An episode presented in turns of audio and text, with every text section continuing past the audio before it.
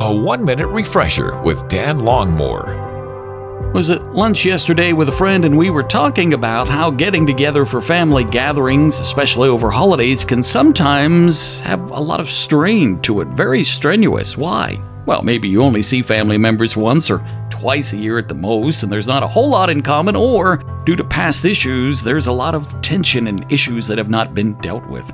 Jesus reminds you and me that if we have sinned against our brother, then we need to go to that person and ask forgiveness. And if someone has hurt us, we need to begin the process of reconciliation and telling that person how they've hurt us so that there can be resolution. We live in a culture of conflict and being unwilling to deal with past issues so that peace can come. But for you and me, as children of light, we're called to be ambassadors, the Apostle Paul uses that word, and people who work at reconciliation. Refresh and renew with Dan Longmore, afternoons from 2 to 5 on WRGN.